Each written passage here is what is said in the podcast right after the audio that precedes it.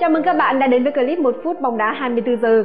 Sau khoảng thời gian dài chờ đợi thì người hâm mộ bóng đá sẽ được sống trong bầu không khí sôi động của World Cup 2022. Giải đấu diễn ra tại Qatar từ ngày 20 tháng 11 đến ngày 18 tháng 12. Và hãy cùng chúng tôi đến với những thông tin đáng chú ý về các đội tuyển trước thêm loạt trận mở màn vòng bảng World Cup trong bản tin ngày hôm nay. Trước tiền World Cup, đội tuyển Pháp đón nhận tin không vui khi mà tiền đạo Benzema chưa bình phục chấn thương, thậm chí là có thể bỏ lỡ trận gia quân vòng bảng gặp Úc diễn ra vào lúc 2 giờ ngày 23 tháng 11.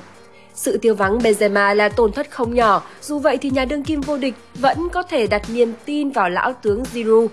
Bên cạnh khả năng tì đè và làm tường, chân sút 36 tuổi được đánh giá là ăn ý với những ngôi sao tấn công như là Mbappe, Griezmann Hiện tại, Giroud đã có 49 bàn cho đội tuyển Pháp, chỉ kém kỷ lục của huyền thoại Angri 2 bàn.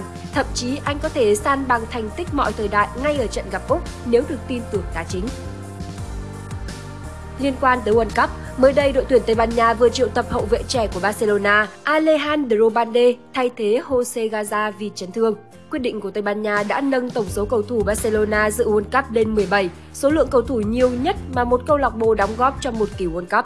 Tất nhiên là kỷ lục của đội chủ sân Nou Camp cũng gây ra không ít tranh cãi. Bên cạnh dàn sao trụ cột ở đội tuyển quốc gia như Lewandowski, Frankie de Jong, những cái tên là Ferran Torres, Eric Garcia thi đấu không tốt trong giai đoạn đầu mùa, khiến Barcelona bị loạn ngay từ vòng bảng Champions League. Mặt khác, khi ở lại câu lạc bộ, dàn cầu thủ dự World Cup có thể rơi vào tình trạng quá tải đúng vào giai đoạn căng thẳng bật nhất mùa giải và ảnh hưởng không nhỏ tới Barca. Bản tin clip một phút hôm nay đến đây kết thúc. Xin cảm ơn và hẹn gặp lại!